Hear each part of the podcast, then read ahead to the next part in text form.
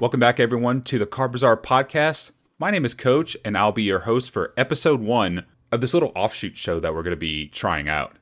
So, this episode that we'll talk about science, space, and the multiverse. And in the context of Magic the Gathering, a lot of players cling on to that this is mostly a fantasy, medieval, or non modern type of game. And in this episode, we're going to be talking about some of the things that have been explored, introduced, and why certain things are probably not going to be touched, or just theories and ideas that could be floating around and potentially WotC could eventually get to my other genres and card games have gone through over the years. So I've written down multiple questions. Think about some of the stuff that happens in the multiverse, happens in Magic the Gathering, and just to kind of see what the science background is and see what how the lore goes about stuff like this. So let's talk about from a planar perspective. Is each plane of existence the same? So early days of Magic the Gathering, we were mostly focused on Dominaria. Eventually, we did get out of Dominaria. We got out to other planes of existence. When it got to the Magic the Gathering books, we did hit other planes as well. Visiting Dominaria has been less frequent over the years, and it kind of makes you wonder what the planes of existence operate, act, as far as nature goes, as far as how different things go. So, just a couple things to, and this is in no particular order whatsoever. What are the number of hours in a day for different planes of existence? Are they still based on Dominaria, where Dominaria is based on Earth, even though Dominaria is typically considered two to two and a half times larger than Earth itself, and it's based on that planet itself? If so, that means that if each plane has the same number of hours, they are spinning at the same time as Dominaria, or they're going at proportional speed to where they are hitting 24 hours in a day. If they are not, what do the days and night cycles look like? Are they longer, shorter? Another question How many days are in one year for other planes of existence? So in Dominaria, you're hitting about 400 plus days, 420 days, I believe, in one Dominarian year. Is that the same for other planets? Is that the same for other planes in this multiverse, in this space of existence? And what about time? When we talked about hours and days, what about the number of minutes? Is it still 60 for every hour? Now, probably to make these things simple, the authors of the books and authors of the lore and the short stories probably wanted to just make it simple and wanted to base it on real life. They wanted to base it on real time so it makes it easier for the reader to understand what concepts and what measurement is being taken place. So, from a story standpoint, it's simplistic. For the reader standpoint, it is simplistic and it makes it easy to understand compared to just going through and creating a whole new measurement system for the different planes of existence. But it makes you wonder is everything the same? Because we know just from our own experience, from our own existence in the universe, that different planets are not habitable based on the distance away from the star that they're in with the solar system, or they're not in that Goldilocks zone, or they're too far away, they're too close where they burn up, they're not large enough, or they're gas giants to where there is no actual physical land like Jupiter. How large are the different planes of the multiverse? Are they all about the same size as Dominaria? Are they smaller, bigger, about the same size? Because when it comes to planet size, that also brings up the question of how gravitational pull works. If you're like our planet, to where the gravitational pull is around 10 meters per second per second, and you compare that with Dominaria, which is technically the same thing, 10 meters per second per second, it brings up the theory that people have brought up in the lore stories or in people discussing the stories and just some of the science behind it that Dominaria might be a hollow planet. So, if the planets are of different sizes, small or larger, how does that affect their gravitational pull? If they're massively smaller than Dominaria, their gravitational pull would be a lot different. If they're a lot larger, it would also be a lot different as well. So if you're going from so if you're a planeswalker and going from plane to plane to plane, and all these planes are different sizes and have potentially different gravitational pulls, then what's to say that a planeswalker going from one end to another is either not going to be like the moon where they jump and bound and they they're able to jump six times more than what they typically can or if they go to another plane of existence, that they just show up to the plane and they're immediately crushed by the gravitational pull because the gravitational pull is so much stronger. Stuff like that doesn't get really explored, and it's this is kind of nitpicking at this point, but it just kind of makes you wonder some of the science behind it. Like, what's to stop Chandra from going plane to plane to plane, or like Urza when in the old stories where he goes from plane to plane to plane after the Brothers' War and doesn't get immediately crushed by different gravitational pulls or just floats away or any of that. It, it just kind of makes you wonder. Or if planeswalkers in that sense have powers to where they're not affected by gravitational pull or if they're not affected by the different gravitational pulls. So, do planeswalkers also have different abilities when it comes to gravitational pull or comes to when they're on an actual plane itself? How is the multiverse theorized to have been created? With our own existence, so far the scientific theory is that there was a big bang 14.7 billion years ago and over time we eventually have all the stuff that we have now. Just the Big Bang in a nutshell. Other people in religious areas think that we have been specially created, that there was magic, that there was these miracles that were pulled off, whatever deity that you believe in, that they made the universe. In magic's case, we got a little bit of some creation when it comes to the creation of like the dragons, the elder dragon specifically from a Dominarian standpoint. The Equilorians, who are probably the oldest civilization in the multiverse, but there is nothing to where they don't talk about the start of the universe or the, the start of the multiverse. That really, that idea hasn't been explored about the origins of the universe, about the origins, how things were created. And I know a lot of genres don't necessarily do that per se, but an origin story and just how things were created and finding what's all behind the magic scenario, what's all behind mana and ether and all that would be a very interesting concept.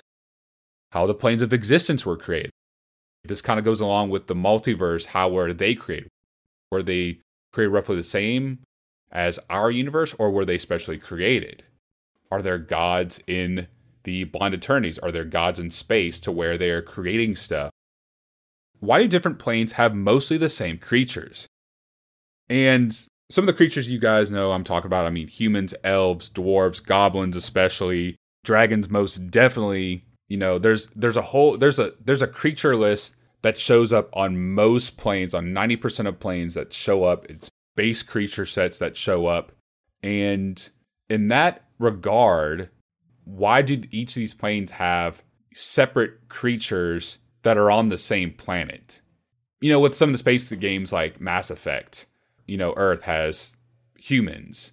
And when you go over to and see and get introduced to the other species and like the space games, they're getting introduced to all these hugely different species of creatures, uh, these different beings when you're going from plane or when you're going from galaxy to galaxy.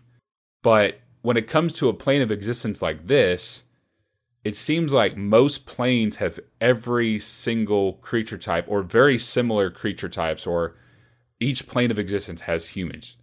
Most planes of existence have elves. Most planes of existence have goblins, dwarves, merfolk. They all seem to show up on planes, and it kind of makes you wonder how did they get there? Are they going through the same process at the same time? Or is Dominaria more than, you know, Dominaria is considered the nexus where mana flows and it influences the other planes of existence. Now, that was also before the mending happened, and we'll kind of get to that later down the road. But makes you wonder is the Nexus more than just giving mana, or is it an influence where creatures show up on different planes? Is evolution a thing in the multiverse? Is evolution a thing in the Magic the Gathering universe? Or is it just like special creation, where, you know, if the planes of existence were specially created, you know, it could also mean that the creatures were also specially created maybe at the same time, maybe with the same kind of defaults from, you know, from creatures of the other planes. But did things evolve? Did things evolve from a smaller organism to where it branches out and makes all the species that we have on these different planes of existence? Or let's just say, let's just say Dominaria, for instance. Was evolution happening on Dominaria? Was there a small life form that branched out into what would be basically our tree of life, basically our all these different species that came out of a single organism or were they specially created. Now, being that it's Magic the Gathering, being that it has magic in the name, it kind of insinuates that some special force created all these different things at the same time. But that's never actually really been proven to a very high extent.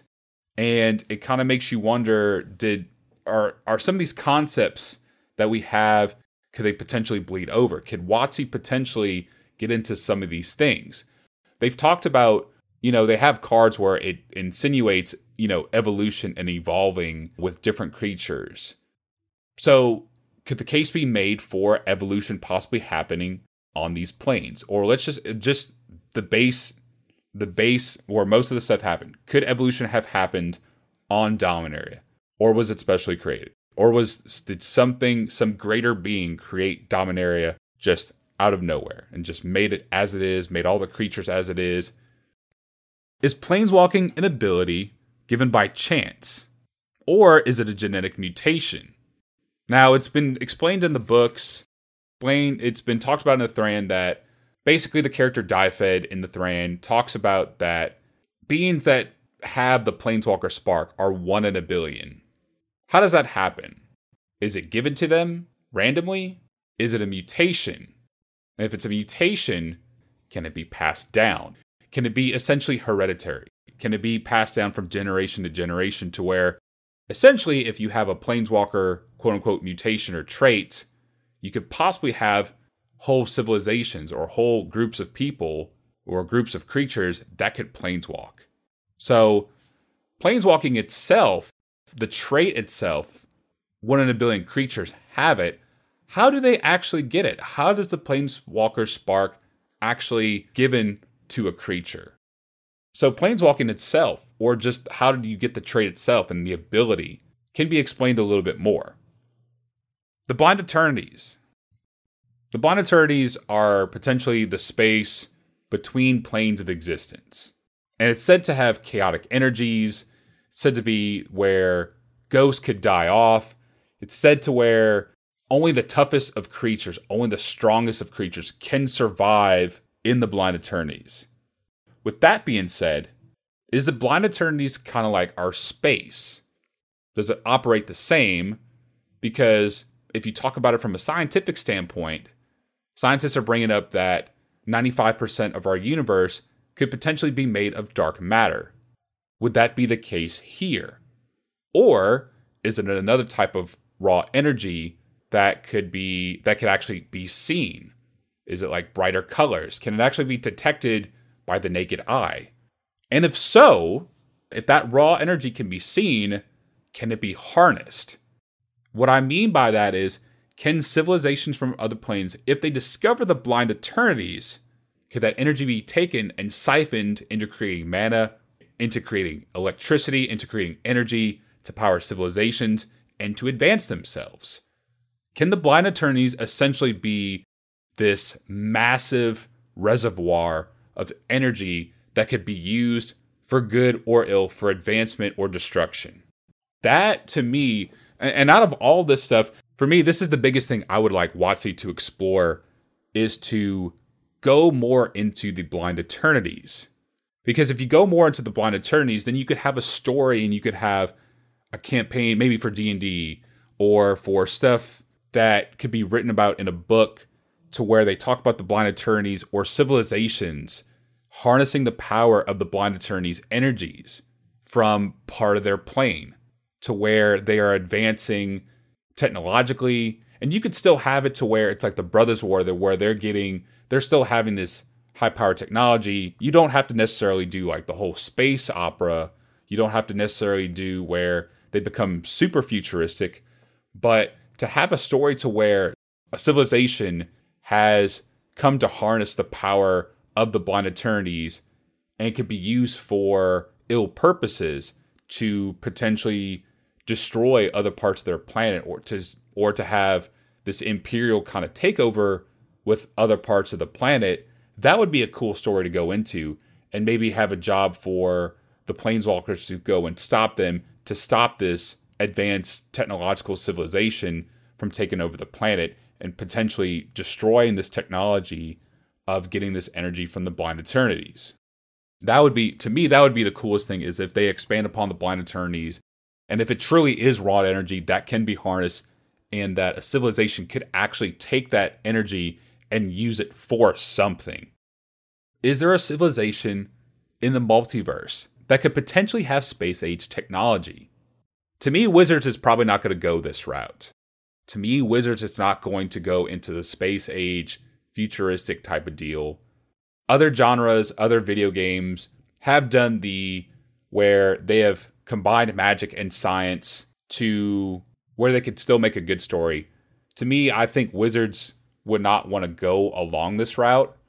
Now, space age technology, maybe not, but having to maybe potentially where science and magic do get combined like like in some of the game series that that we like to play like final fantasy for instance is one of the first franchise that comes up where they do indeed you know especially in the later series where they combine science and magic to create the civilization that you know things are based around um, another game that pops up real easy is lost odyssey uh, lost odyssey where you have magic and science again you know people people are relying on this magic science technology to go about their lives.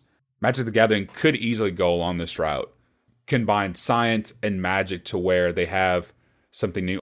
And I, and I mean on a grand scale. I think the space age stuff to where there could be a civilization that travels the planes. They could say it's in existence, but I think to me overall that would completely mess up the fan base to where you start adding like spaceships and stuff things going from in between planes to other planes.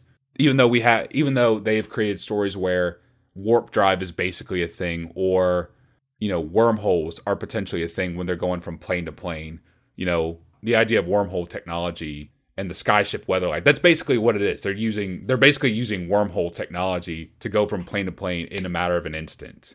But I think the idea of actually going into the blind eternities or going into space to me, sometimes that would probably be a deal breaker. I mean, just having space age stuff in Magic the Gathering, that's probably a deal breaker for most people anyway.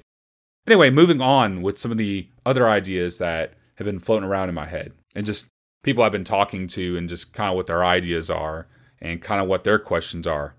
Dominaria was the Nexus for some time, and this was mentioned earlier in the episode. And pre mending stuff, yes, it absolutely was. It was an influence on some of the other planes of existence when it talks about mana, when it talks about other things that it influenced. But since the mending, since it got fixed, it is not the Nexus anymore. What is the new Nexus of the multiverse? Where is it at? Could this potentially show up later down the road? Could it potentially show up soon? You know, the idea with the mending and the plane of Dominaria getting fixed essentially, when you get up to like planar chaos, when you get up to future sight, time spiral, that era, and when they talk about the story of having certain places fixed.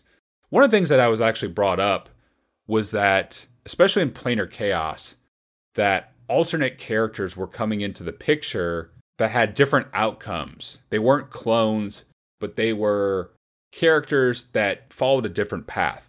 So, one of the things that came up was parallel universes and do they exist? In the case of the time spiral block, yes, they do. So in this case, parallel universes do exist in the multiverse, in that decisions made by one person in this time and existence, another choice could have been made in another universe. But it also brings up the idea that in the multiverse, the parallel universes are kind of just like ours potentially, where you know, and this is not a for this is not a for sure thing. We're still trying to figure this out, but there could be an infinite number of parallel universes where I make a choice now to make this podcast. And in an alternate universe, don't do this podcast at all. And if you conflate that with the number of decisions that are made, not just every second of every minute with everyone on this planet, but you have to expand that to the entire universe. And it basically gets to where there's basically close to an infinite number of different parallel universes.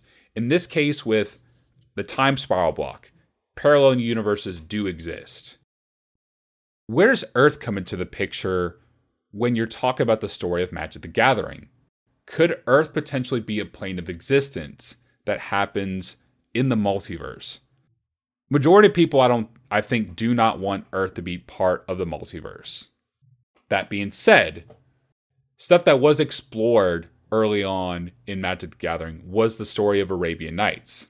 It is based on stories of the Middle East, and it's based on our, our own histories and mythologies of that region. The other thing that could be potentially brought up what about Portal 3 Kingdoms? Portal 3 Kingdoms is based on Chinese history, based on Romance of the Three Kingdoms. They have the same characters in it. And looking at some of the research that I've done right before this show, is that while it is based on Earth's history, it has been considered to be a parallel universe. It is basically considered to be part of the non main story plane of existence. So whether they're going to call it, you know, if they do bring this up again, they do bring this idea of parallel universes, you know, is Earth actually a thing? I don't think they're actually going to go along with the Earth idea. Last couple points I want to pull up before we end this episode and before we kind of go along with some other stuff and some other ideas for the next episode. Being that I play D&D and seeing some of the new products like the Theros storybook, and also the Ravnica City of Guild storybook. Ravnica definitely was fun. We're still playing that campaign. Made a character to where, you know, it we're going through, and I know most of the stuff that's going on in Ravnica. I know most of the things that are happening, most of the things that I know the background to. So when playing the Ravnica story, it's coming along very, very quickly. And then having Theros come into the picture also in the D and D stories, in the D and D campaigns, it's a great concept to explore, you know, like the Greek mythology, Roman mythology kind of ideas.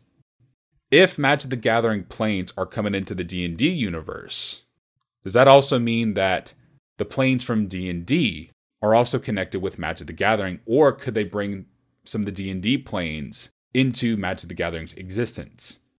For instance, the plane that happens in the campaign uh, like in the in the Strahd campaign, one of the original D and D stories when it first started, is the plane from the Strahd campaign. Could that potentially be used in Magic the Gathering later on? Now that D and D and MTG are owned by Wizards of the Coast, and now since they're using Theros and Ravnica in the D and D stories, what more is going to come out where they have this blurb between D and D and MTG universes starting to combine? Will D&D planes come in eventually to the Magic the Gathering universe?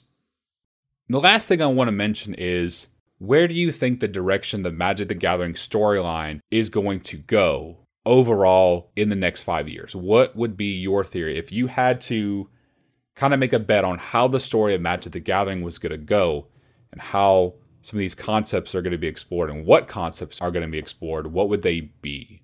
If you have any ideas of what's going to go on, one of the first places you could go to is go to my Twitter account, look up Coach at the Card Bazaar CC, mention me as to what you would like to talk about, what you would like to be seen from a story standpoint, from a scientific standpoint, and just leave me your thoughts. You could also DM me in Twitter as well. You could also leave just a random YouTube comment on any one of my videos by looking up the Card Bazaar on the YouTube search bar. Just comment wherever. I usually see the comments. I usually respond to them within the same day. But if you have any ideas or theories about some of the stuff going on, leave your feedback in one of those comments and I'll get back to you. So that's it for the first episode of the Card Bazaar podcast, talking about space, time, science, the multiverse. If you enjoyed this episode, make sure you subscribe to the podcast, along with subscribing to the Card Bazaar YouTube channel, where you can find my card anthology episodes, where you can find the Magic the Gathering timeline, where you can find a whole bunch of videos that relates to stuff with the Magic the Gathering universe. Next episode, I'm not really sure what we're going to do for the next episode. Like I said, this is a completely offshoot podcast. I'm basically going to do just kind of whatever comes to mind and hope you enjoyed the listen. Make sure for the next episode of the Card Bazaar podcast, make sure you bring a friend to help with the listenership. Make sure they subscribe as well. And before you know it, we could get this ball rolling to where hopefully we could get a few prominent listeners and see if we could take this podcast anywhere. So that's all I have for you, everyone. Coach over here from the Card Bazaar and I will see you all next time.